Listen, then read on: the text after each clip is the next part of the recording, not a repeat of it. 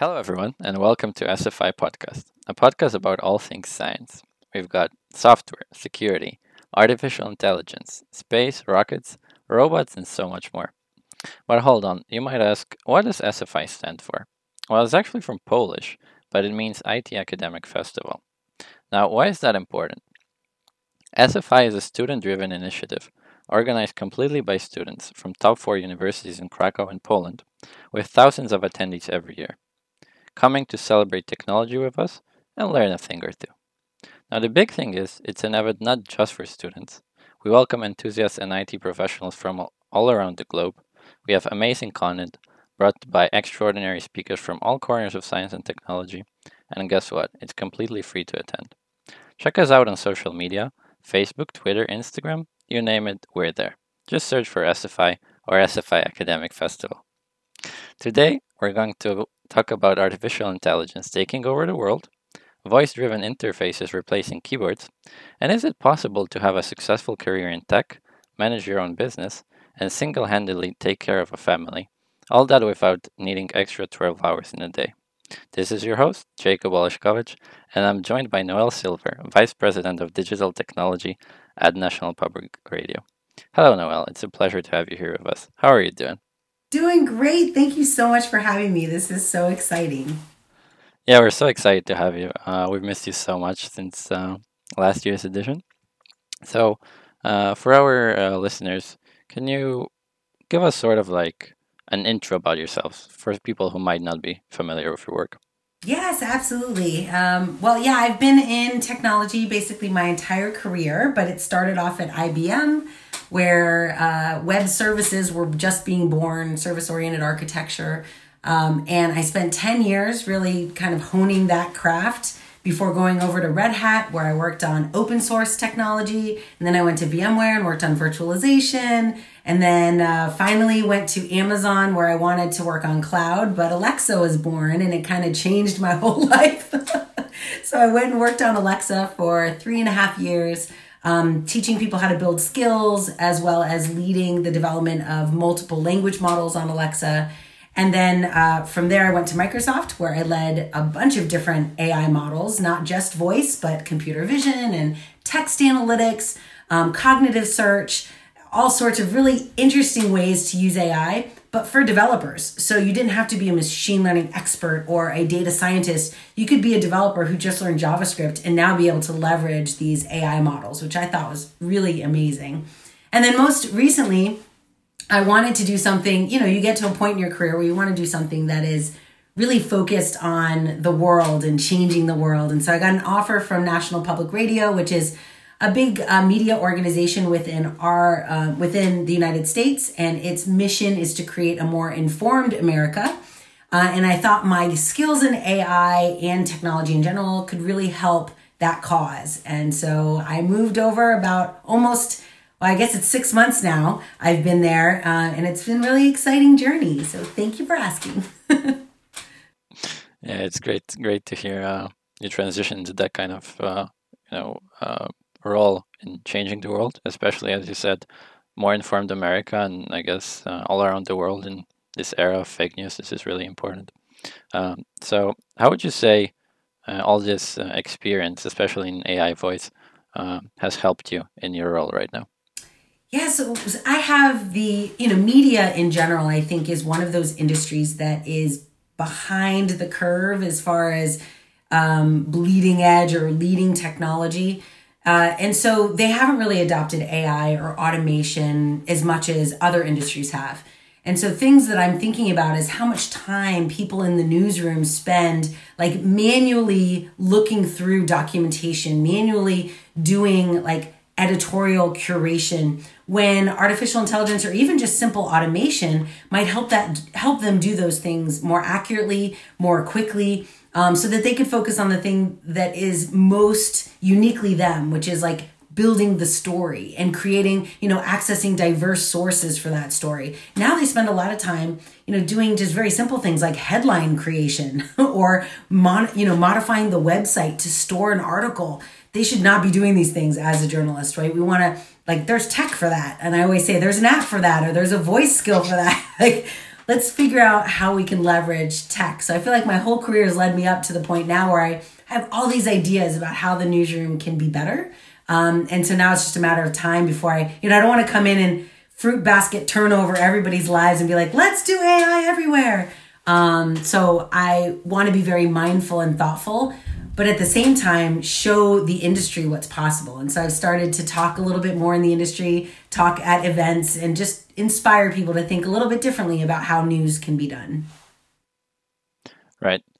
Yeah, it's it's really interesting to uh, see you mention that um, kind of transition into more of a evangelist and, and speaker role. So my next question is: Do you miss some of the things, or what are the things that you miss uh, from that more developer-oriented role, like building skills for Alexa? Yes. Uh, so I would say I miss it, but this goes back to kind of a little bit in your introduction. I have figured out a way to actually build skills on the side. so I just had an idea like in the shower, I was like, had this epiphany of like, oh my gosh, I should build a five minute kindness meditation as a skill. So I could just say, I just want to simply ask Alexa, you know, give me a kindness meditation. And every time it's different music, but it's the same meditation. And it's just focused on like cultivating a kindness mindset. And I know what I would say to myself in a meditation. So I literally just wrote it down, built the skill. And it's, you know, of course, I've built a bunch of skills. So it's a skill set that I have. Um, but I do manage to figure out ways to keep my fingers on a keyboard. Uh, even though I don't, as a vice president, I don't have a chance, maybe w- rightly so, they don't let me do that work anymore in the organization. But between skill building, I also am really interested in digital media um, and digital marketing technology. So, like building sales funnels, which is still very technical, like building pages and building lead magnets and funnels and all of these things so I find ways to keep my mind engaged in like technical implementation, even if it doesn't happen to be directly, you know, I'm not an independent contributor in my company anymore. But I do think that like that's the beauty of GitHub. That's the beauty of um, Hacker, uh, Hackster.io. Um, just recently, I was on the BBC World Service uh, because they wanted someone who had built a basically a robot at home and i built a bartending robot um, with like dc motors and silicon tubing and of course it was alexa enabled so i could just say alexa make me a negroni and it would pump alcohol out of five different bottles into a single glass uh, and i you know like could i just buy something like that i'm sure i could have but no, no, no. It was way. Oh, and it was, of course, built on a Raspberry Pi.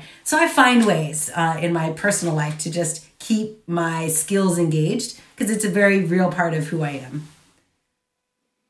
Wait, that's a really interesting side project. Like some people might think, you know, technology is just, you know, writing stuff at a computer, but here, like, you do a level of coding and you're, you're like the most popular uh, person at a party. That's right. So, uh, do you have any do you have any other um, interesting side projects that you that you did? Yeah, so well, once I got involved in like the Raspberry Pi, I built a Raspberry Pi plant waterer, of course, Alexa enabled. So I the I have an orchid and I have a aloe plant that both need really small but consistent water. Um, and so I measured exactly how much they need. I uh, programmed using Python. I got to learn Python doing this, but I programmed using Python my uh, Raspberry Pi to turn on the pump and turn off the pump in just the right amount of time so they get the right amount of ounces. Um, the only thing I didn't do because I didn't want to is schedule it so that I wouldn't even be involved. Like it would just do its thing. I wanted it to be voice enabled. so, in order for it to work, I do have to say, Alexa, water my plants um, but it is it is pretty cool. And Alexa is actually built into the Raspberry Pi, so it's not like I'm using the Alexa ecosystem, right? I'm using Alexa voice service, which is a very different thing. So I got to learn a whole new way of working with the the technology, which is really neat. Yeah, I think that gives you like uh, a lot of power. You know, walk into your house. It's not automatic, so you have to say, "Alexa, do this." That yeah, yeah. like you know. I think it's awesome. I mean, I, I now I look around and I'm like, what can I voice? what can I voice enable around here? Yeah, so maybe a good question is: Is anything in your house not voice activated?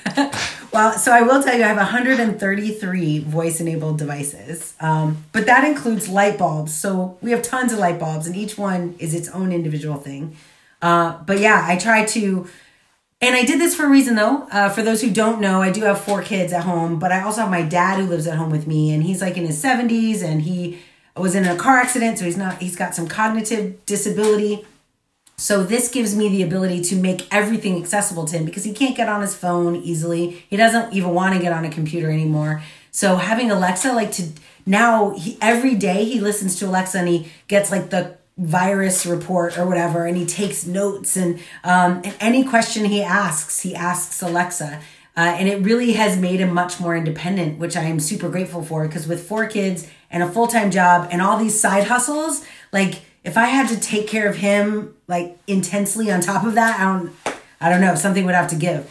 Um, but Alexa's really made that possible, and I feel like, yeah, voice. I have tons of anything I can voice activate, I do. But now with the Raspberry Pi, I'm thinking even if it's not possible, maybe I could make it possible. so it's a lot of fun. Right, there's a lot of uh, really cool stuff you can do uh, in this ecosystem. So, uh, for people who want to actually do those kind of projects and you know get started in this, uh, say, voice development, um, what are some of the places where they can uh, get started and and gain the necessary skill set? Yeah, so the one of the places I would go just to find some ideas, um, and also because it provides the schematics, um, the ingredients, if you will, or all the things that you need to buy. Sometimes people load the code is that site I mentioned earlier, Hackster.io. And Hackster.io is like basically just where everyone goes like for any hack that they have, but Alexa has its own like section of that site dedicated to these types of projects like magic mirror and how to take a mirror and you know make it a display kind of like uh, a fire TV, but in a mirror, so you could ask it what the weather is while you're putting on your makeup or you know shaving or whatever men and women do independently in the bathroom. Um, but in addition to that, there's also a hackathon site which I really enjoy called DevPost. And so a lot of organizations use this to host their hackathons, but DevPost also has hackathons of their own. So I'm always looking for hackathons that have themes. So a lot, many times I'll hear things like um, a smart city hackathon, where if it's a smart city hackathon, there's lots of different ways people are going to hack about smart cities, like fixing parking and vic- fixing traffic. And then me with my very specific voice interest, I think about how can Alexa do this? And not there's just not enough of us voice developers out there. Whenever you go to a hackathon, there's very few people focusing on the voice UI. And I think it's so critical because people like my dad and my oldest son has Down syndrome. So, like, his world is driven by what he can say as opposed to what he can type or what he can look up on a phone. So, I want, you know, the more hackathons I can get into and expose people to, like, this is all it would take to build a voice UI, that's what I would want to do. So, those are two sites. GitHub, of course, is how I got started. So, I, you know, oftentimes when people ask me, like, how'd you get started in Alexa? I literally went to Alexa's GitHub repo and started rebuilding all of their projects. So I at the time they only had like 12 and I rebuilt them all. And then I went back and rebuilt like forked them and customized them all to Noelle's version. And then I published those customizations and then I, you know, took two of the customizations and smushed them together and created a new thing. And I feel like that's a really good way to learn, right? Because you you are hands-on practically learning as um, as you're picking up the technology uh, so yeah so that's the other thing i would do is go out to github and just take a look at you know and it, maybe not look at other people's code who are not certified by you know alexa just because it might be broken um, but definitely if you look at alexa's github you can see people who have done really successful projects there uh, and that's a great way to learn uh, great. And uh, now we have one question coming from our listeners. Uh, guys, if you uh, want to ask our uh, speakers some questions, we gather them, I think, one or two weeks before every recording. So you can go to Facebook or Twitter and ask your questions there, and we'll do our best to include them. So one one question here related to picking up that that voice skill set. How technical do you need to be uh, in order to mm, grasp all those voice related AI algorithms and techniques? Do you need, you know, knowledge in signal processing, all that crazy math and, yes. and stuff? Yeah, so this is uh, probably one of my favorite questions because it it is a big misunderstanding. So there is part of the of AI that sure, if you're going to build a model from scratch, if you're going to do uh, build machine learning algorithms that have never been built before to solve problems that have never been solved before, you probably are going to need some pretty significant experience, skill sets, PhDs in that subject. However, today, what I'm most uh, most excited about is the fact that these companies have commoditized AI. So they've made it possible for someone like me who is technical, but not like I'm not like a you know I'm not like classically trained computer scientist but I'm tech- technical enough to go in, learn one of these scaffolding languages like Go, Python. Um, you know, even I used to know Java, so I was able to use that skill set to build a new Alexa skill. Um, so I, but so yes, if you're a little bit technical, that helps. But I will just say, my nine-year-old, now 13, but at the time, my nine-year-old built a skill. Uh, what was it called? The mythical unicorn trivia skill. built this skill four, three years ago. And as a result of like four years ago of building this skill, Alexa, three years later, started paying him 50 bucks a month in developer rewards because of the amount of users that have collected over this time. So, surprise, like nine years old, very little technical skills, was able to use the Lighthouse skills, the, the GitHub blueprints customize that code, not build it from scratch, but customize it, build a skill, add content that was relevant to them, and then actually release a skill that's used today to the point where they're making a tiny bit of money, which I think is interesting. Now, if the, my son was so motivated, maybe, maybe he would go in and be like, oh, I should add new features and I, you know, like build on it and create more um, use cases for it. He's not. He's like, 50 bucks is awesome. So he's just coasting on $50. Um, and then the last part of that question is there is a no code option available. And I always like to tell people that are content creators about this. Because if you are a content creator like this podcast or um, a blogger, any of those types of content creation, you have a YouTube channel, you can go out to blueprints.alexa.com, I think it is. Yeah, blueprints.alexa.com.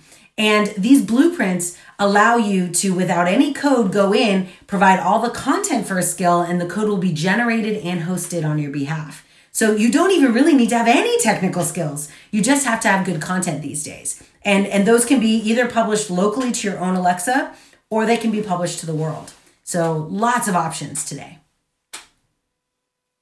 Great, great to hear that, especially for people who have many interesting ideas for, you know, fun stuff like the app your son made, or uh, maybe some more serious for changing the world. And yes. you don't need a technical skill set; just need uh, creativity.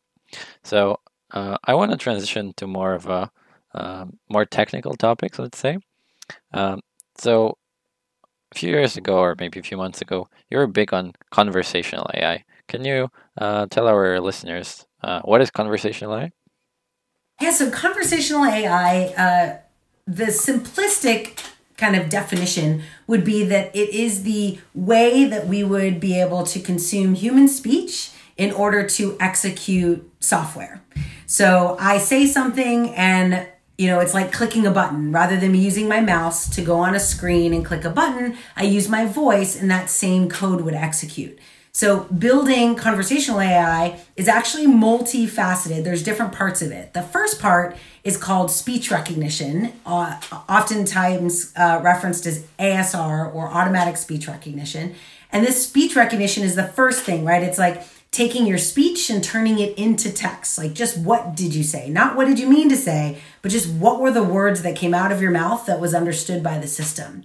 The next piece is, you know, so that's the what did you say? The next piece of conversational AI is what did you mean to say, which is where natural language understanding comes in, or NLU. Sometimes you might see it listed as natural language processing. Um, and so natural language understanding is the second half, not just what did you say, but what did you mean to say? What did we as a you know, computer scientist with all of our data, what did we presume you meant by the words that you used? And then those both of those things together end up translating what the user says into what we think they said, which is called an intent. And then that intent can map to some kind of computer function executing. Like making a Negroni, for example.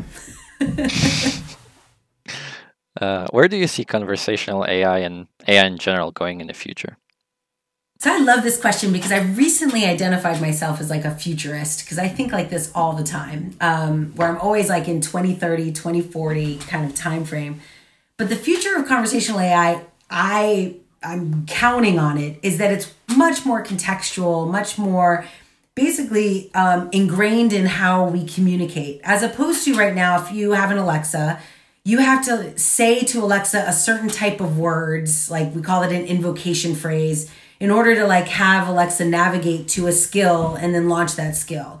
It's not natural. Like it's you have to know to say Alexa open daily affirmation or Alexa play 1 minute mindfulness. You have to know the names of the skills that you want in order to find them. Um, and that and it makes discovery of skills very difficult. So where I see the future is that we would just have a class like a conversation. I would get on my headset and I would just say, you know, oh, one big part of it is it wouldn't matter. I, maybe I talk to Alexa, maybe I'm talking to Google, maybe I'm talking to Bixby, you know, maybe I'm talking in my kitchen, maybe it's at work. It wouldn't matter where I am because the brands that I'm talking to, let's say I go to Alexa and I'm like, Alexa, um, tell me what's on my schedule. And then Alexa starts reading my schedule. But Alexa doesn't know my schedule. Alexa's going to my Microsoft AI bot that know has access to my Outlook calendar and is reading the schedule from there. So there's like all these mini bots in the background, right? Like a Microsoft bot, there's a you know, a car rental bot, there's a flight bot, there's a cooking bot, there's a shopping bot. But Alexa is my interface. And and it is only my interface for the moment. So I'm in my kitchen, Alexa's doing all this work for me. I go to my office and I can pick up those exact same conversations even if I'm using the speech technology that's embedded in my um, computer, right? Or if I'm using Siri. It shouldn't matter to me as a customer or as a user who's like interfacing with me. I should still be able to talk to my bank and get the same information. And my bank should know that I was just there, whether I was there on Alexa, whether I was there in my car, or whether I was there in my office. Like I want I want that seamless, I call it frictionless. I want it to be a frictionless experience where I can just say what I want and get help when I want and literally have like a little virtual assistant who follows me around and does my, you know, does whatever I need. Uh, we're not there yet, um, but my hope is that brands and companies will start building their little bots so that at one one uh, time we can build a virtual assistant layer that connects them all together. Great, and and the scenario you explained, like just checking your schedule. Uh, normally, I would go to my phone to check that. So, um, is there some concerns that uh, this wide adoption of know voice interfaces uh, will have I don't know some kind of bad effects on uh, other interfaces? Like I said, uh, replacing keyboards. Yeah, I've heard this before. Actually, uh, I don't think so. Mainly because there are the nice thing about voice is I consider it to be a mechanism for accessibility. So it just increases the funnel. So right now, there's a bunch of people on the planet who can't use a keyboard, who can't interact with this software at all. They can't do the things because a keyboard is the entry point.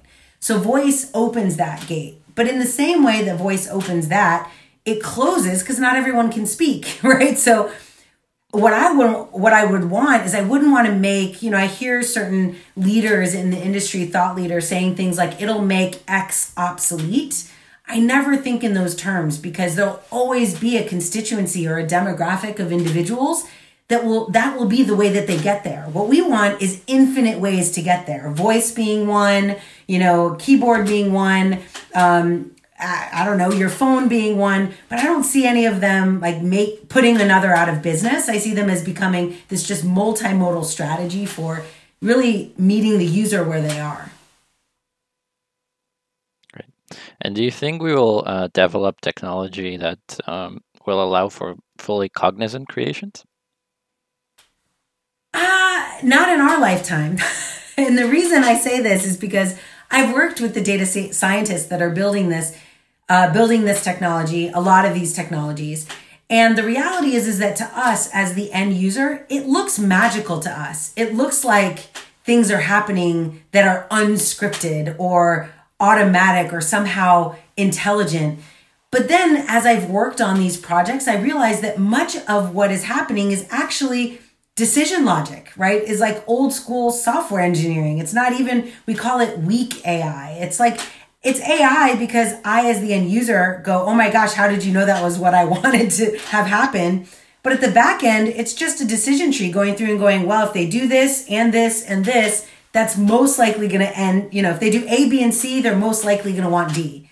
That's not magical and that's certainly not a sentient being, you know, like um it's very much hard coded decisions right now. And I just don't see us making this huge giant leapfrog to a place where we're doing unsupervised learning and models are creating themselves. Um, I, I, yeah, I don't, based on the models that I know and the developers that are building them, we're, we're not as close as people think we are. so, folks, uh, don't need to be worried about That's right. uh, robots taking over anything. It's soon. okay.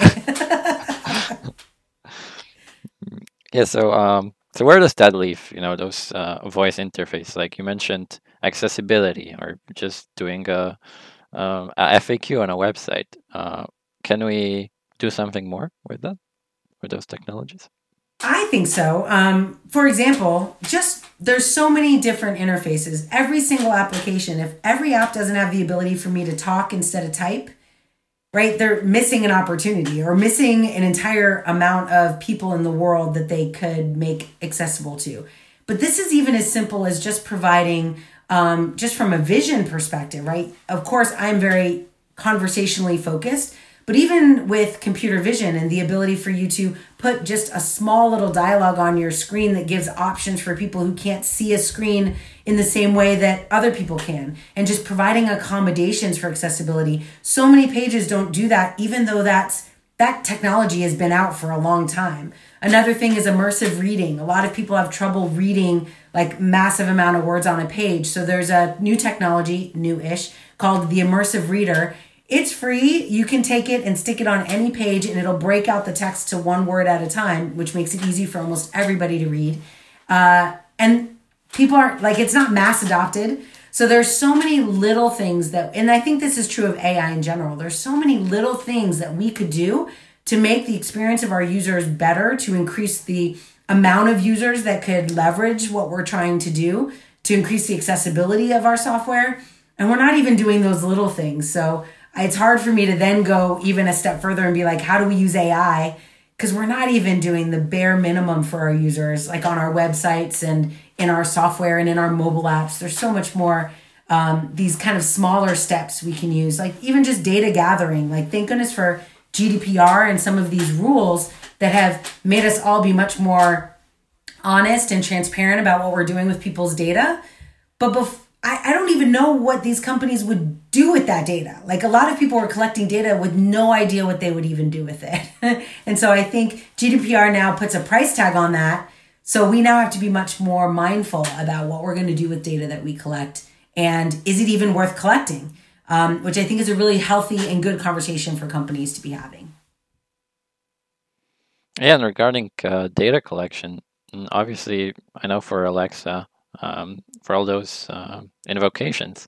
Alexa is recording all of those and storing them. Um, do you think there's some um, security concerns in uh, in this landscape? Uh, I don't not security concerns. I think the one of the there was a study recently released by VoiceBot AI around customer like consumer confidence um, and how consumer confidence is dropping for smart, smart speakers because they're worried about this kind of privacy concern.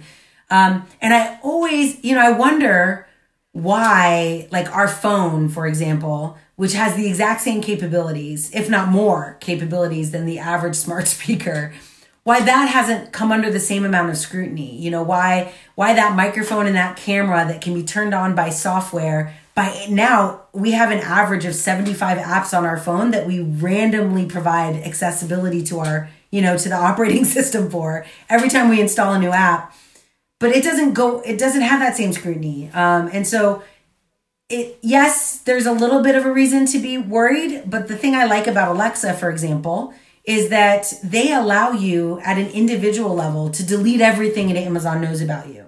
And they're very transparent about what they're doing. So I remember because I was part of the early days of Alexa where we wanted to make sure everyone who got an Alexa like had a very simple privacy statement that said, "We're building something like the Star Trek computer here.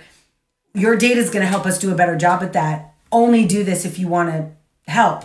And everyone wanted to help you know now of course fast forward it's now this massive adoption and there's more people who you know either don't read that that statement um, or it gets purchased for them and they don't know what they're getting into but i mean data collection was the basis for alexa it's how alexa came to be what it is so i feel like to have that concern now is kind of like but i mean you we all built alexa like it's our data that drove alexa to be what it is today so it's kind of hard to now go back and be like, oops, what I meant was I didn't want you to have that. Um, but I love that Amazon took that into account and now says, delete your utterances, all of them if you want to. Um, but I do understand like AI needs data sets. And I'm a big believer in diversity of that data set. So if they're not collecting that information from everybody, I'm worried, right? That they then go and collect it from maybe not as diverse of an audience as their real customer base. And so, yeah, I, I appreciate that they're collecting it. And I hope everyone knows that they can delete it if they're not comfortable with that. Right. So, how does this diversity of the data set uh, help in uh, creating the, the AI models? Yeah, I think this is a critical point. Um, and diversity comes in lots of different ways. But if you think about um, data collection and the I mean, everything's done by an, ind- an individual or set of individuals. And so these individuals will go out into the world and collect data. This is true for computer vision models like facial recognition, where a team would go out to all over the world and take pictures of people to create a facial recognition model. And when they do that, you know, who the person is that's taking the picture, their unconscious bias will choose who those people are that they take pictures of. And unfortunately, user researchers have and data researchers have uncovered that all the major facial recognition models in the world began extremely biased to white males. And I understand why, because in the tech industry, most of the people working on these projects were also white males. Not because, you know, like they weren't like specifically doing that. They were looking for themselves. It's like a natural human tendency, which is why it's called unconscious bias. But the problem with the lack of diversity on a team is no one's going to raise their hand and be like, has anyone noticed that this all looks like us? Um, because it looks like them. You need someone who's different to look and go, wait, I'm not in there. Why am I not represented? Why is not this constituency? So I always say diversity is, of course, way more than just gender and race. It's disability, it's introverts and extroverts, it's people with accents and people who don't have accents. Like you need all of these people involved in not just the creation of the of the like collection of the data, but the creation of the model, the testing of the model, um, and of course in your customer base to validate that the model is doing what it's supposed to do. And we need companies with leadership that are willing to make the right choices when they realize something's gone wrong. And that's, I think, probably one of the harder things to to do. Uh, yeah, great you mentioned leadership. I know you practice something uh, called mindful leadership. Can you tell us more about that? Yes. Um, yeah, mindful leadership. In my mind, uh, I've had the luxury of working for some really great CEOs and executives. And I was in a room once with an executive, and it was around an AI project. And that executive said, um, if you have to stop what you're doing and literally like lose money for the company or even take a step backwards, um, do that if it means getting it right versus like keeping going just for the sake of making sure we hit our number or make the revenue targets that we said we'd make. And I felt like that was an example of what I think about when I think of mindful leadership, like someone who's able to take a step back and mindfully consider the impact of, um, you know, what I call uh, like clarity over velocity, right? Like having a clear understanding of what we want and not just going after like what's the next transaction, what's the next quarter, like how do we make our earnings number? They're actually thinking about what's important for the business strategically. But I also another principle is um, you know, people over really anything, but people over product or people over process, like understanding that your human capital is the most important resource that you have. And so these are the organizations like Amazon and Microsoft that have like they've got projects that fail massively, like the Windows Phone, the Fire Phone, like they die. But the people on those projects, if they didn't treat them well, you know, they'd have no one to go and build the next Alexa, which is exactly what happened at Amazon, right? Like Fire Phone died and a bunch of people needed a new home. Alexa was born and a lot of that talent went on to build Alexa and and even do till till this day. So I find that that's a really important part is that you have to understand your human capital, know it, love it, take care of it, and then as products come and go, that human capital will carry you through. And so it's having this kind of different way of thinking about how to run a business. And I'm hoping we'll see more and more of these types of leaders. I do think, you know, Satya Nadella uh, of Microsoft is probably one of the the easiest ones to look at and go, that's like mindful leadership in action, right? Like he makes very intentional statements. It's very hard though, because Microsoft is a huge company and you can't have a bunch of, like, there's not a bunch of Satyas in the middle management layer. I wish there were, but there isn't. Um, but it has to start somewhere. And I think he's a great example if you're looking, you know, if someone's looking for one. Yeah. What books about mindful leadership uh, would you recommend to beginners and people who want to get more in depth in that uh, subject? Yeah, uh, so I wish I could be like my book just released, but it didn't. It didn't. so, not quite there yet. Maybe that's right, not yet. It's been written uh, and then like left alone, but one day when I finish it. But there is a really good book. Um, I don't remember the author, so I'll make sure that I give it to you for the show notes. But it's called Mindful Tech so, and it's very specifically like mindful leadership in the tech industry. So, I appreciate that book. Um, but there's lots of resources on mindfulness. I actually would encourage you, as opposed to reading a book, just actually start practicing mindfulness. So, there's a couple different ways to do that. One is there's this app called um, Calm, and they have like five minute mindfulness activities um, my Alexa skill is one minute of mindfulness. It's one minute meditation. That's it. Um, so if you've never done it before, start with one minute. But mindfulness is less about learning how to do it and more about actually practicing it. So I'd say get either an app or go to Alexa and just do a one minute meditation. Start with one minute and build up from there. Noelle, you're a tech expert, a leader, and a businesswoman, and uh, as we probably heard uh, sometime during the podcast, apparent. How is this possible? How can you do all these things in you know 24 hours a day? Yes, I get this question quite a bit because it seems crazy that I have uh, four children and my dad, and I'm managing you know 50 plus engineers at NPR, and then I have all these side hustles. You know, I started Women in AI, and I have AI Leadership Institute. It's just it's you know, it's, it seems unmanageable. Um, but one thing that I do, well, I'll give a couple things. The first thing that I do is I have a very positive outlook on life. So I make a conscious choice in pretty much every minute to just be happy, positive, optimistic. Like I, even if things are very bad, um, I can often kind of look at it and go, all right, well, maybe this bad thing that's happening, I can use it to teach someone something, or I could write a blog about that. I'm always thinking about like how I can turn it around. Um, and I think that that mindset comes from practice of just constantly shifting my thoughts away from like kind of that the the potential downward spiral of like oh my gosh this is bad and this bad thing defines me and this you know bad experience means I can't ever do another thing like you let these voices in your head kind of dictate to you that you can't do a thing and I try to really increase the volume on the voice inside my head that's like, you can do it. This is amazing. You're awesome. Which is why I built that Alexa skill daily affirmation. because you, anytime I need to, I can go to daily affirmation. It's like, you're amazing. Have a great day. and I'm like, yeah, all right. So I think mindset is huge um, as a, a mechanism for coping. Um, but the other thing that I really, that I, I have to do which is I kind of PM my own life. And when I say PM, I mean project manage.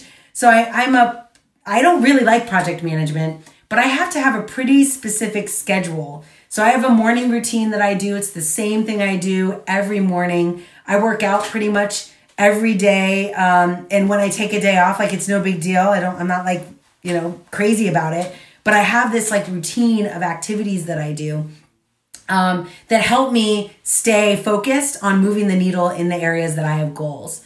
Uh, and then I would say the last thing um, is really I just try not to have, um, I call it work life harmony. I don't have this expectation that I'm going to be balanced and have scales in my hand where I'm like 50% at work and 50% at home. I have more of this concept of like a virtuous cycle or a flywheel. Like I, I have a Peloton bike um, and I love it. I love spinning and it, it reiter it's like a stationary bike, right? And I, it gives me this concept of like momentum. Like once you get it going, it's not hard to keep it going. And so like in my life, I try to do things that are positive and uplifting and meaningful, hence my move to NPR in my professional life so that when I'm home with my kids, I feel like I'm doing something fulfilled. Like I feel fulfilled when I'm at NPR. Then I come home from that place of fulfillment and now I can do stuff with my kids. But I don't, you know, if I measured it by the hour or by the minute or by the day, I, I would constantly feel like a failure. I could never reach 50 50. So, so those are some of the things I use to cope, but really a positive mental attitude and and probably this concept of work life harmony are the two key key ideas. Okay, work life harmony. Um, that's really interesting because we have a question from our listeners um, exactly about work life balance, but uh, especially when working from home. So maybe uh, can you share some of those things in your concept of work life harmony that can be applied uh, in working from home? Yes. Uh, so again, one of the things I have to do um, because I have kids at home. Uh, is I have to have a place that I can call mine. So I have a, a room in my house that is my basement. Um, and literally, and I actually know a couple people that do this, um, a couple of my cousins, like my family that does this, where they literally will, for a portion of their day, they will walk out the front door for their kids' sake.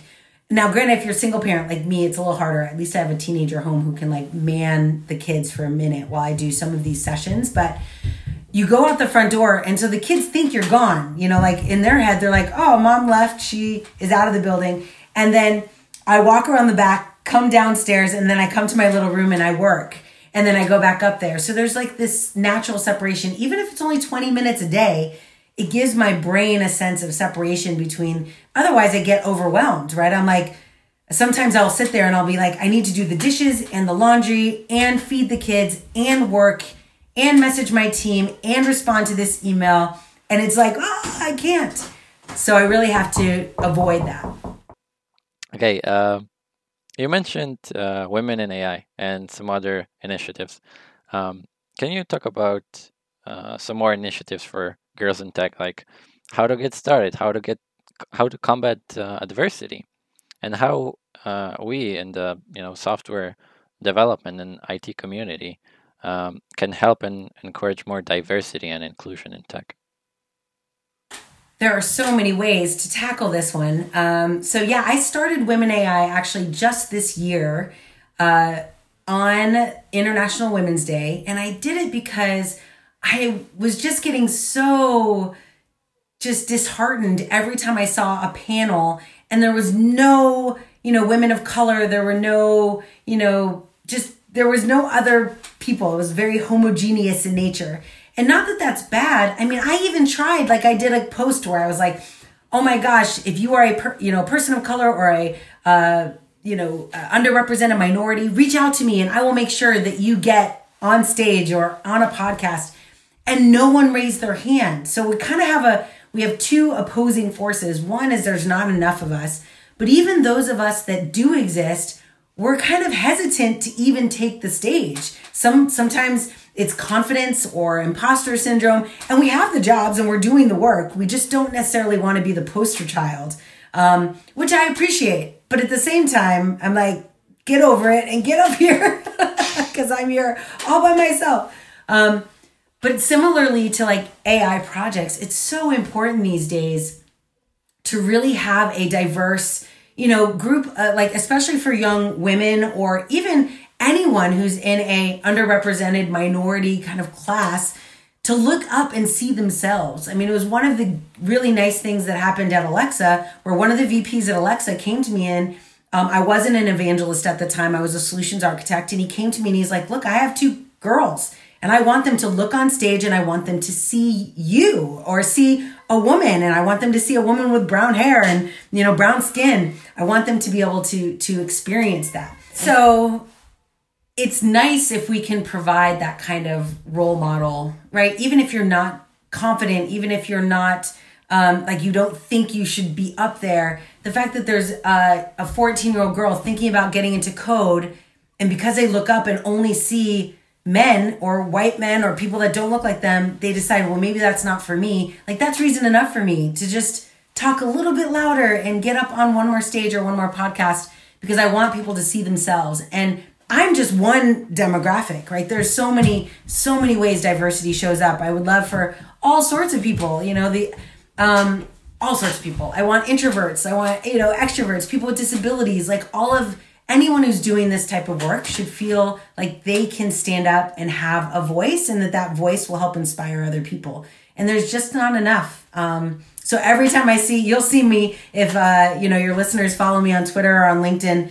If I ever see a uh, article that comes out and it shows like all these pictures and the people all look the same, I almost always will take that um, article and repost it on my page and be like, "Come on, people, we can do better. Give me five, uh, you know, scientists that are not that don't look like this, please." Um, but it, there's a lot of work to do, unfortunately, in that space. Uh, okay, and um, you mentioned that uh, you have to really like combat this adversity and and speak up and um, kind of go out of the. Well, what I'm trying to say is like you have this uh, personality, very outgoing personality, but how can more introverted people, uh, especially you know girls who want to get started in tech, but there's all these comments all over the internet radio that you shouldn't do like tech is not for girls essentially. How can they combat this you know negativity and adversity? I think the biggest you know when when girls look at tech they first of course like we just mentioned they need to see an example but the second thing is that they need to have a community and there's been lots of um, studies done around this and we're actually doing quite much better as an industry of funneling people young people into the industry. I think our challenge now is once they get here and they do a project or spend a year on a job they actually don't want to stay because of all the nonsense that happens if you're a woman in tech and you have to you know you have to explain yourself more than your male counterparts or you have to constantly like prove yourself where your male counterparts don't have to do that or you know you're having to like do much more work for the same level of recognition as your male counterparts. Like those are those are tough scenarios and the only that's not going away sadly. Like I've been doing this for 20 years and it's been the same the whole time. Um, and so if that's not going away, how do we get people through it? And so I have found that creation of communities, I recently um, became a member of this organization called Thrive Tribe. Um, it's all about like thriving in tech for underrepresented minorities. And I mean, the whole reason I'm there is because I want to be around people that are just like me, but people that have that mindset of success, that mindset of like, yeah, so what if you have to work extra hard and get the same recognition? It's fun and we're changing the world and we're building technology that matters. So you need to be surrounded by people that like know know the work that you want to do, support you, um, and will help get you through those times. Without that community, though, it'll be very difficult, I think, for women in tech, for really any underrepresented minority um, to find success because eventually they'll just get fed up and they'll go leave and they'll do something else, which is sad because I'd love their talent to stay in the industry. But we lose them not because, you know, and really the only reason we lose them is because we just don't take good care of them. So these communities that, and there are tons of them all over Facebook and LinkedIn, joining a community and really becoming close with that community to protect you in these seasons of, you know, when you have uh, weird behavior happening at work or you feel like you're in a, you don't have enough skills to do what you want to do. You most certainly probably do. You just need a community that will boost you up. Great. And you mentioned uh, that mm, all those uh, underrepresented minorities need an example. So, do you have any role models or people that uh, you look up to? this is such a sad story. so, I remember I was in a, a coaching program for leaders uh, at one of the companies I've worked for. And they, and it was like 40 of us in the room. And they said, um, you know, for all of you, you are managers, you know, raise your hand if you have ever had you know, a manager or a coach, you know, that like you loved and was like, look, took care of you, cared for your career, like, you know, did all the things that we were there to learn. Um, and no one in the room raised their hand. Like, no one had a manager that they felt embodied the things we were about to learn, which is weird to me, right? Like, that means like 45 people, not one of us had a good manager um, or a good coach that we could say, you know, coached us. So, unfortunately, I feel like I'm part of this generation where that wasn't really the case. But as with most things, when that's not the case for you, at least for my own experience, the pendulum is swinging the other way where I want to do that for as many people as possible, which is why I think I do what I do now. Um, you know, I, I want to mentor as many people as I can, talk to as many people as I can, um, and encourage them.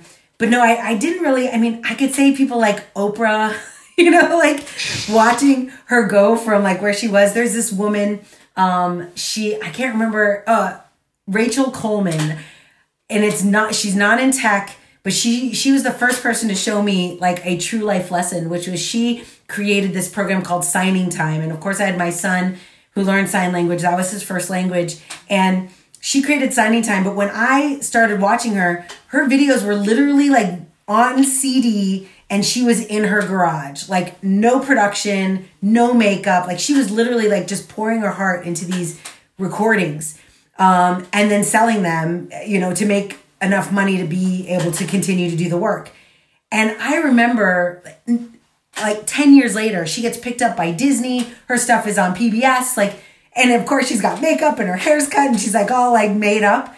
But I was like, she started. I think the most important thing was she just started. She started with nothing. She started in her garage. She did these videos. She had no persona. Um, and then she just kept working at it every day and she had a super strong mission. So that like she wasn't my direct coach. I never spoke to her. I think she did send me an autographed copy of something once. but but watching these like I saw her as a role model of like just even if I don't feel good or perfect or polished, you know, like I feel like it's unfortunate like as a woman, I feel like I have to get my hair done and my makeup on before I can go on video. Um, where some guys can just wake up and go on video. Um, but like she inspired me because she didn't like that wasn't why she did it. She did it because the information and what she was doing was important. And so that's what I do now. It doesn't matter. I mean, you'll see me. I look all sorts of different ways. Sometimes I have makeup on, sometimes I don't. Sometimes I'm wearing a sweatshirt, sometimes I have a blazer. Like it doesn't matter because it's the content that I'm trying to get out there that's more most important. So that's what I tell people now is I'm like, just do it. There's so many examples of people who just started and it was bad and then it became amazing over time. And I think a lot of things are that way. Great, I think that's a uh, it's a great example and great story to uh, finish our podcast here. So, Noelle, um, to our listeners, when where can we find more of you? Yes, if we want to hear more thing. of your amazing stories. Yes, absolutely. The best thing to do is to follow me on LinkedIn. So I'll make sure you have the link for your show notes. Um, but it's just linkedin.com slash in slash mindful leadership.